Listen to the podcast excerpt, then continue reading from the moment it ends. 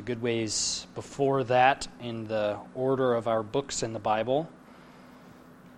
But chronologically, in history, Ezra was much closer to the time of Haggai. Haggai, Zechariah, and Malachi were three of the last prophets of Israel in the Old Testament before Christ came. Haggai's ministry would have been to, after the exile. So, if Ezekiel and Daniel were the prophets of the exile, Haggai, Zechariah, and Malachi were the prophets after the exile.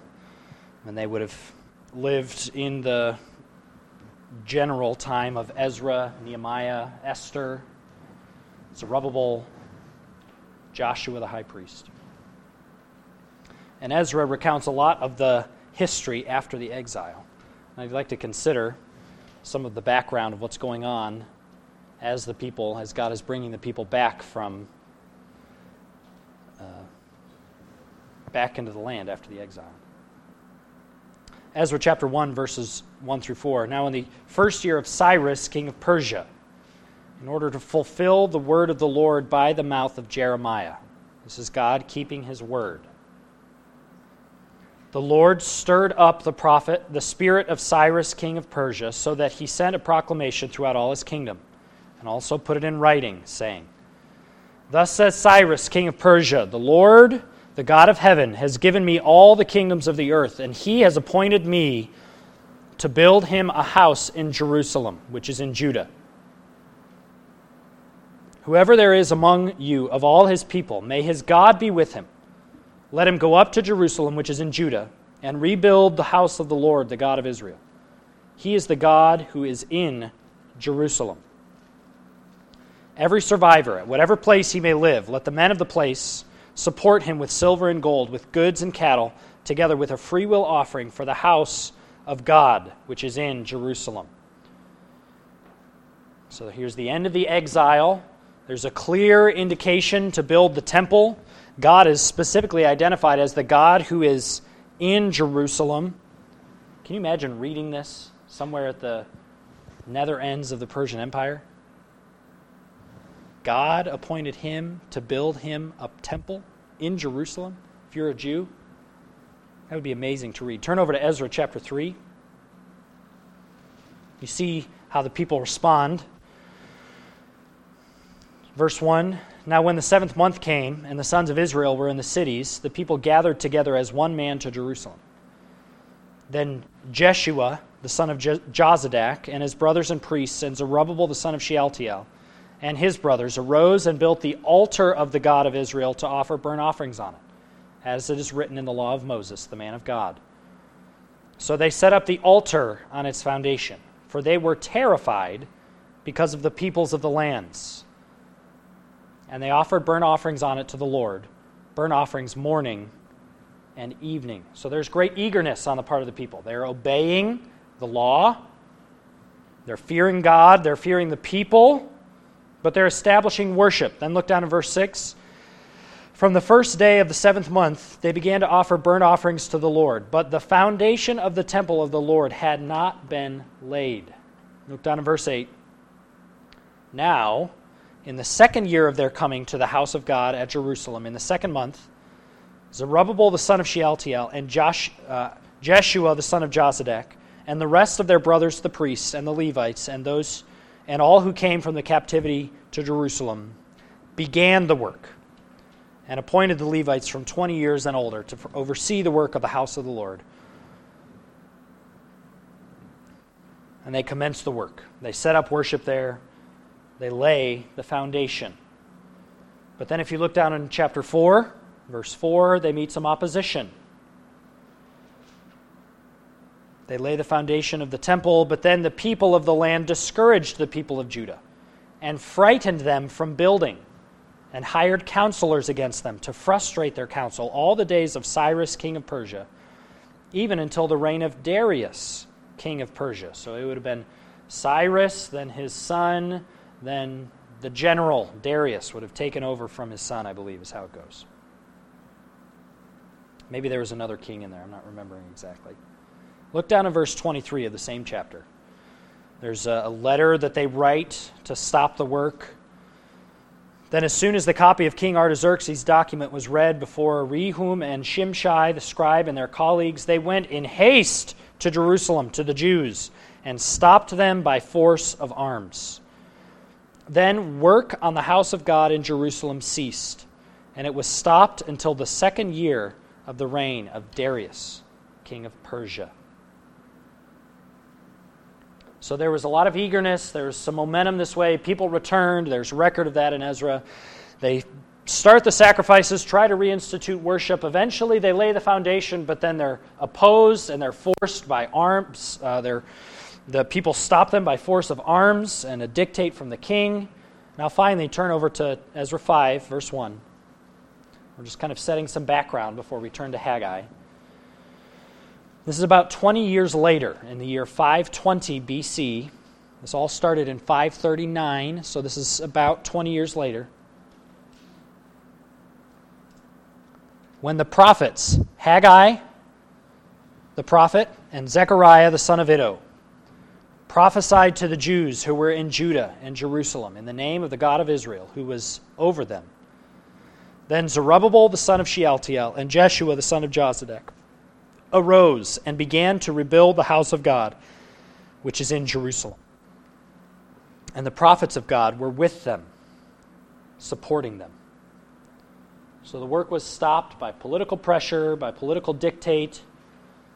And in the meantime, if you study this period of history, there was a lot of upheaval, political upheaval in Persia. But finally, after 20 years, the prophets Haggai and Zechariah were instrumental in getting the people to resume, and ultimately, in a span of just four years, to finish rebuilding the temple as was God's purpose for them. If you turn to Haggai chapter 1, this is where Haggai comes in.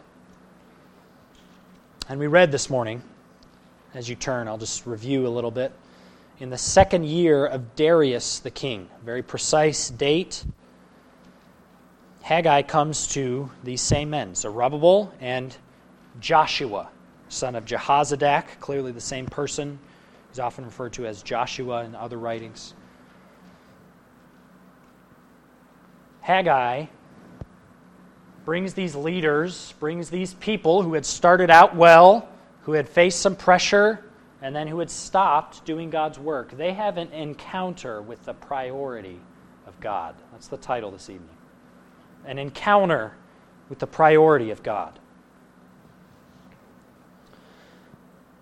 If you have paragraphs in your Bible, you may see, we won't take the time to read the whole chapter again this, this evening, since we did that this morning. But you see three divisions here. God comes with a word through the prophet Haggai, and what God does is he confronts the people. He really is indicting them about their priorities.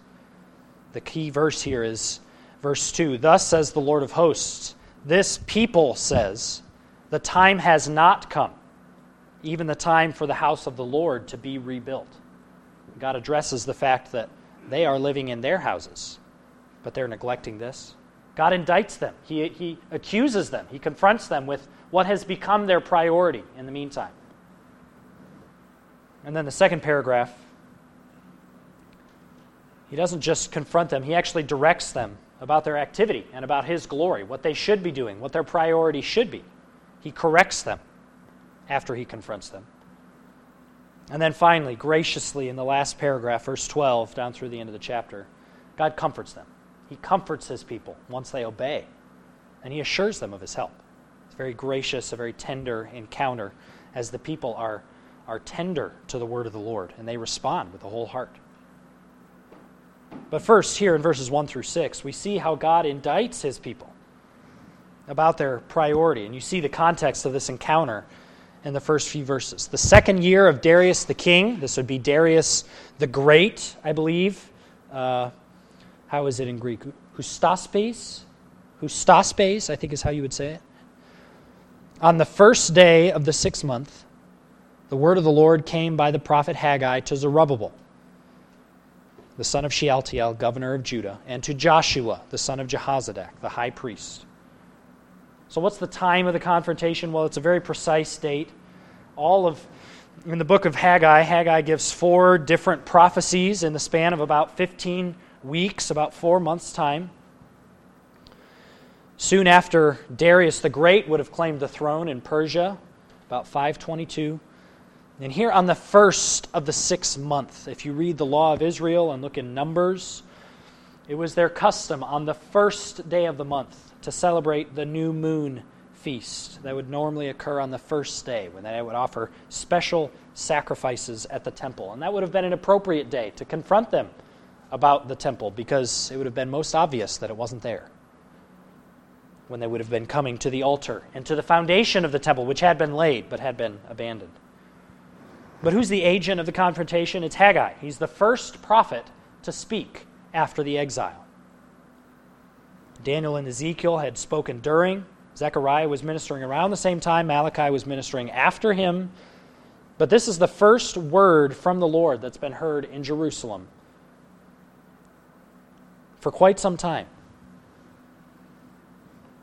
And who are the hearers? It's these two leaders in particular Zerubbabel, who's actually in the line of David. He's kind of the, the main leader and the governor of the first return you think in terms of returns to Jerusalem, there's Zerubbabel, and then Ezra leads a group, and then later Nehemiah comes. Zerubbabel was the first one with Joshua the high priest. The two most influential people in the city at the time, the spiritual leaders of the people who are being are the ones who are being confronted. And you notice here, there's an emphasis in this book. It's the word of the Lord coming. And there's often this phrase, thus says the Lord. What is the means of this confrontation? It's direct revelation, special revelation. God communicated through the prophet his exact message that he wanted delivered to these hearers. Everything that Haggai records is exactly what God said. And that's what prophets do. They say what God says. So that's the context of the encounter. We've kind of laid a foundation. But what is, what is the substance of this encounter? What's going on? What is God addressing them about and really indicting them over? Well, you see in verse 2, they, there was a kind of a settled opinion in Jerusalem at the time that God draws to their attention. Thus says the Lord of hosts, this people says. They're, they're saying it. It's so kind of proverbial that everybody's, you know, it's kind of accepted knowledge. It's the wisdom of the day. The time has not come, even the time for the house of the Lord to be rebuilt. It was not time to rebuild the temple. Based on their history with Cyrus giving a command that you should go build the temple, it seems that this is something they have convinced themselves of. They certainly had a clear indication to start the temple. They had initial success, but then, of course, they met this opposition. And they began thinking that the timing was wrong. Maybe they were looking at prophecy and saying, you know, maybe the 70 years isn't up yet. God said we would be in exile for 70 years. Maybe it hasn't been 70 years. Maybe they were saying the, the political climate was too adverse to resume the project. They didn't have city walls yet. They couldn't protect the temple, even if they got it up. There was too much upheaval. The time's not right. Or maybe they figured the economic circumstances weren't right. They didn't have enough money to get going again. Can you hear them saying, the fields didn't yield enough this year. We can't start this year. We need to have, we need to have a good crop so we can then devote ourselves to the temple work once we have what we need. There were probably numerous legitimate sounding excuses, really, reasons that were being attached to this. But this was the opinion the prevailing wisdom of the day in Jerusalem, that the time wasn't right to build the temple. And what is significant about the temple? Well, this is where God met with them, isn't it? It's where he had placed his name. God had chosen Zion. It's kind of the, someone called it the, the representative location of God's covenant with his people the, the rebuilding of the temple would be the clearest sign to the Jews and to the world that God really had brought his people back from the ends of the earth, just like he said he would. If you look down in verse 8, God says, Go up to the mountains, bring wood, and rebuild the temple, that I may be pleased with it and be glorified. Something about the temple being rebuilt had to do with God's glory, and I, I believe it has to do with kind of the second Exodus this towering event in the Old Testament where God had said repeatedly throughout Old, uh, Israel's history that you're going to disobey me and I'm going to send you to the ends of the earth, but then I'm going to call you back and everyone's going to know it. And I'm going to be the God who brought my people back from exile. We could look at instances and evidence of this, but there was significance to this, to God. And God is bringing this up, indicting them. And then he really presents the actual evidence, not just what he's heard them saying, but the evidence that makes it so indicative of where their hearts really are. It's really convicting evidence. What, what does verse 3 say? The word of the Lord came by Haggai the prophet, saying, perhaps in another place, perhaps with the people, Is it time for you yourselves to dwell in your paneled houses while this house lies desolate? This word paneled here is translated a few different ways. It could mean like the kinds of luxurious, ornate, expensive panels that Solomon would have had hanging over the walls in his house, or it could, could just mean roofed houses, finished houses. You finished your house. I think that's more in view here. Could be either. It's translated both ways. Either way, they certainly have what they need. And it's obvious in God's indictment and God's accusation and the evidence he brings against them that they've made their houses, their own houses, their priority. They've said, it's not time for God's house, it's time to dwell in our houses. And God is questioning their priority. He asks a question Is it time for you, you, to dwell in your paneled houses while this house, my house, lies desolate? God is saying, You say that the time isn't right for this endeavor. And God is questioning that. He's casting doubt in their minds. They had grown self centered in their outlook, and they needed confronted about their priorities. Your priorities are wrong, God says. And He gives them evidence that shows that they're wrong. And then He draws attention to a number of things that really should have been getting their attention recently. See this in verse 5? Now, therefore, thus says the Lord of hosts consider your ways. You have sown much, but harvest little.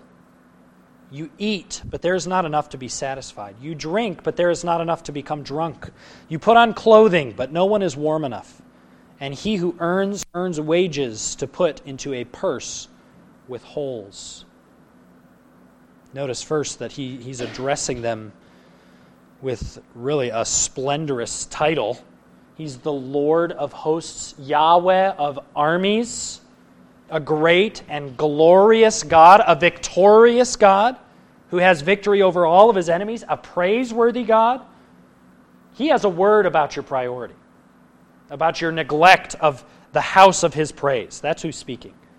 And he brings up to them these red flags of discipline, the things that should have been getting their attention. He says, Consider your ways. Or you may have a margin, marginal note. Set your heart on your ways. Look carefully to what's been going on in your circumstances. Meditate on what's been happening. Evaluate them. Reflect on them. God uses the same word in Job chapter 1 when, the, when Satan arrives. And God asks him, Where, what are you doing? Where have you been? And he says, I've been roaming to and out fro throughout the earth. And God brings up Job for consideration. Have you considered my servant Job? Have you set your heart to my servant Job? God is asking for Job to be scrutinized. That's a significant part of understanding that book. But he's saying, think about what, how, how much integrity this man has. And ultimately, we know that that all of Job's integrity and his faith that wavers but doesn't break, that's really what glorifies God the most and shows Satan to be such a fool. But God is telling the people here consider, think about it. What's been going on recently? What have you been up to? And really, he's drawing attention to his providence in their lives. Someone said the people must consider, give careful thought to their circumstances and experiences. in order that they may deduce from them the correct conclusions. Someone's called this the book of providence. God wants them to read the book of providence, and He wants them to learn about their priorities from it. And they, He wants them to learn about His priorities as well. And what is it? It's really economic consequences that all of them would have been feeling. There is a general neediness and a lack of success in normal endeavors, and it's frustrating. The things they've been doing has been to no avail. You can almost hear someone saying or thinking, We're the people of God in the promised land. At least I came back. Why isn't God blessing me? Isn't that what He promised? But I believe a key part of what's going on is that these are circumstances that should have been familiar to them, as these were very often attached to curses for breaking covenant with God. If you turn back to Deuteronomy chapter 28, when Moses is giving the law again. Moses chapter 28, there are many blessings and curses given in the law. If you obey, I will bless you. You'll have abundance of every kind. If you break covenant, there will be consequences. And you can read these all over the book of Deuteronomy. But look at Deuteronomy 28, verse 38. This is written in their law. It says, You shall bring out much seed to the field, but you will gather in little, for the locust will consume it. You shall plant and cultivate vineyards, but you will neither drink of the wine nor gather the grapes, for the worm will devour them. You shall have olive trees throughout your territory, but you will not anoint yourself with the oil, for your olives will drop off. And then if he speaks of captivity and the exile. But these are consequences that had already happened in their history as they had broken covenant with God. And God is saying, consider what's been going on. Consider your circumstances. Consider your ways. And we'll address that exact part of the statement the next time it comes up. Pay attention. These are things that should be getting your attention, but they're not, God says. These weren't just natural phenomenon, even though they may have had natural things. Uh, we had a plant blight this year. We, the, all of my plants got that same disease. Or there were locusts that came. Man, tough luck. No, God says. This isn't just natural. This is God's judgment, and He's drawing attention to His providence so that they can learn.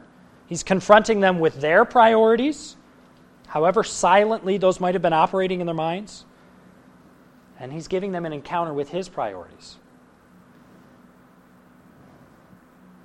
So God brings this accusation against them that they've done something wrong. They've really omitted something that they shouldn't have omitted. They've neglected a duty that they should have completed. And he sends Haggai with this evidence from their own mouths and from the state of the temple and from the state of their own houses. And God kind of shines the flashlight on it. He brings it right out to the surface, right in the open, and shows how it's wrong and how He's been intending to get their attention about it. But God doesn't just present evidence and convict them of sin, He actually corrects them, He points them in the right direction both to the work they should do as well as the motive behind it. They need to do God's work. And they need to do it for God's glory and his honor among them and among the nations. So God is directing in the next verses the Jews about their activity and about his glory. Thus says the Lord of hosts. Here it is again. Consider your ways. Go up to the mountains, bring wood, and rebuild the temple, that I may be pleased with it and be glorified, says the Lord. You look for much, but behold, it comes to little. When you bring it home, I blow it away. Why, declares the Lord of hosts? Because of my house which lies desolate, while each of you runs to his own house. Therefore, because of you, the sky has withheld its dew, and the earth has withheld its produce. I called for a drought on the land, on the mountains, on the grain, on the new wine, on the oil, on what the ground produces, on men, on cattle, and on all the labor of your hands. So this is severe. God is bringing it against them. He's really opposed to them, much like he was opposed to the people of Israel before they went out of the land in the exile. And God is telling them, consider your ways. And I believe as God is repeating this, it's not just consider your circumstances, but consider the path that you're headed down. This is what you did in your history. You rejected me. You broke covenant with me. And look where that got you before. Is this really the path you want to be on? And then the other command go get what you need and get to work right away.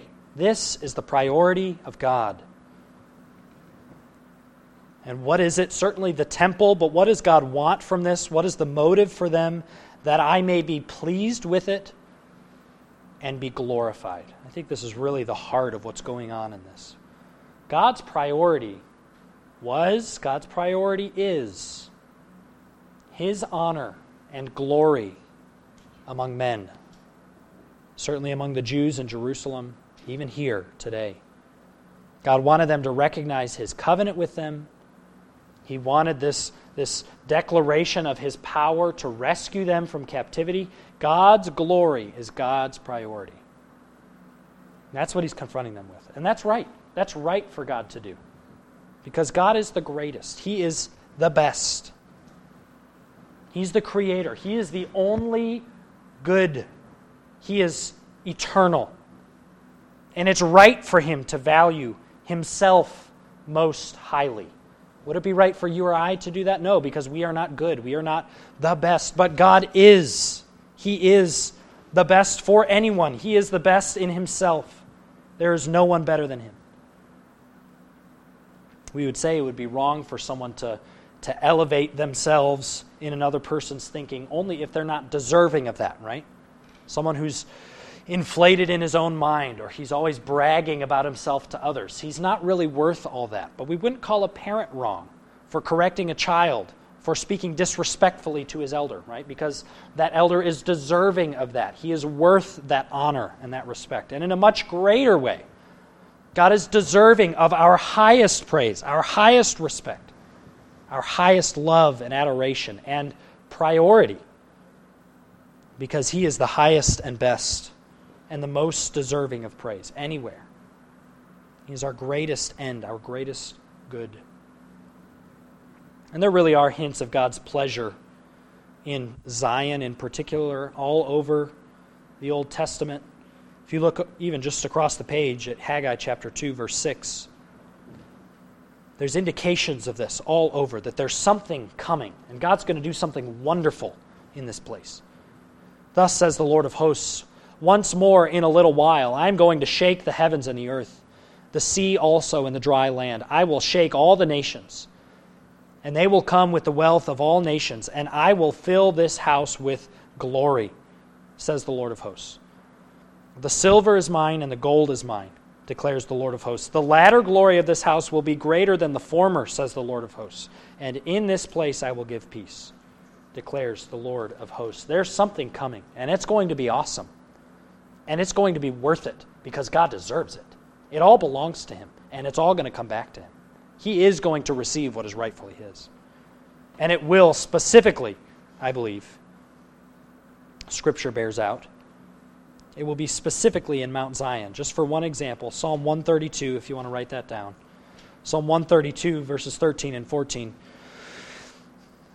One of the songs, the Psalms of Ascents, says, For the Lord has chosen Zion. He has desired it for his habitation. This is my resting place forever. Here I will dwell, for I have desired it. We could look at other instance this, instances of this as well, where God promises to glorify his glorious house, he says in Isaiah chapter 60 or even Daniel's vision of this everlasting kingdom that will displace all other kingdoms and will last forever.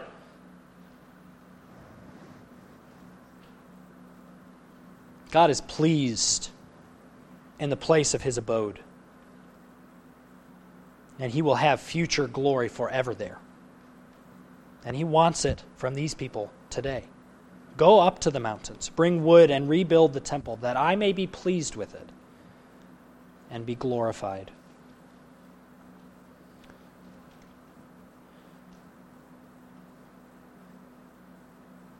So, even as these people really dishonored God by their inaction, by their faithlessness, by their disobedience. We'll just take a few moments to apply to ourselves and be done. I do believe, even as they were kind of negative in this example to us, it is true that God is pleased when we prioritize Him and His kingdom. God is pleased when we prioritize His glory, like a father who's pleased to see his son make a wise choice, a wise value judgment. God takes real pleasure in our faith to set aside what seems urgent to us in order, by faith, to do what God has said is important and truly valuable. And that should really, we should really conform our thinking about God to that. God isn't, He doesn't just huff at us when we do something. It's about time. No, God takes pleasure in the obedience of His saints. God is a good Father, a good God. But we can also say that God is displeased when we put our concerns before His, when we pursue security or wealth or success, all things that can be gifts from God, but when they displace God and the honor of His name in how we're operating, how we're thinking and deciding, God is displeased with that. But not only is God pleased when we prioritize Him, God is glorified when we prioritize Him in His kingdom. What did Jesus say in the Sermon on the Mount? Seek ye first the kingdom of God and His righteousness, and all these things will be added to you. The people failed to do that. They sought first their own things. But the message for those who would glorify God is to seek God's things first and leave your priorities up to Him. Because when we do this, we put God where He belongs. He belongs first. And He notices that. He knows that. And others will notice that too. And God will be exalted in our minds, God will be exalted in their minds, exactly as He should be. If I could just make a, a maybe even a, a little bit more of a specific application. Um, God is not going to rebuke us for not building his temple today, right? But what does God value today? What, where is God making his name known? Isn't it through the church? Christ said, I will build my church. And I'm not trying to make any kind of artificial comparison. I'm really just trying to make an application to us where we are. Um, how do we know that God values his work through the church? Well, Christ died for the church, right? Christ gives gifts to the church so that it will be built up into Him. He's given Himself for it, He's ministering to it, He's making His name known in all the earth through the church. That is where God's glory is proclaimed, right? Not from the temple in Jerusalem today, but through this new creation, this mystery in the Old Testament. It's through the church. He's given himself to that. That's where his priority is today. Where is our priority in relation to that? Do we give ourselves to that? Do we, do we make what God is doing through the church a priority in, in the things that we decide about how we're going to spend our time or our energy? Or is it, is it not time for that? Is it time for something else? Is it part of your thinking when you make a decision, say for your family? What will most please God? What will honor God in this situation? It should be. It should be. That's how we should think. God didn't create us for ourselves, but for Him, right? What does Romans 11 say? For from Him and through Him and to Him are all things. To Him be glory forever. God is right to expect first place in our decisions, isn't He? in our thinking, in our priorities. That is a life well ordered before God. Are you giving that kind of attention, that kind of deference to God? God's people will serve Him, even by our priorities. We must serve Him by prioritizing Him and, and His glory, certainly in our individual lives, but if I can make that application, as His name is proclaimed to the nations through what He's doing through Christ's church We must prioritize service to God, worship to God, making His name famous. And may, may the Lord help us, because we do need help with that. And I have no doubt at this time there were many practical people who made this decision to say, now is not the right time. It's really easy to slip into that way of thinking, right? To misplace a priority. This kind of thing doesn't have to, we don't have to walk around with a billboard on our head saying what our priorities are, right? It takes some thought and some consideration to our ways. And that's what God is calling the people to here. And we'll leave for another time how the Lord, some of the other ways, how He addresses how they're dishonoring Him, devaluing Him, but then also how he comforts them and helps them once they obey. And the Lord does. The Lord does help. But for our encouragement tonight, what is your priority? Are you committed to making God's name famous where you are? Are you committed to where God is working in the world? Or are you set on your own things? May the Lord help us to have wisdom and to honor his name. Let's pray together. Lord, you rebuked your people at this time for what we've called misplaced priorities. And we confess that we often do the same. And it's easy to get caught up in things of the world and not put you where you belong. And not do things that extend us, things that maybe would require us to live by faith. Lord, we are weak and we are we tend to wander to our own way but we do want to be on your way. I hope that's the desire of each person here. Make it our desire. We want to glorify you and enjoy you forever, even now in this life. Help us to make your name famous. Help us to value what you value, to love what you love, and to hate what you hate. Keep us from being complacent and to fixing on our own things. Help us to value others and to place them above ourselves. And Lord, help us to value you most of all. Help us to walk in a well ordered way, in the way of wisdom, in the way of a full heart of love for you. We ask for help in doing this. We pray it in Christ's name. Amen.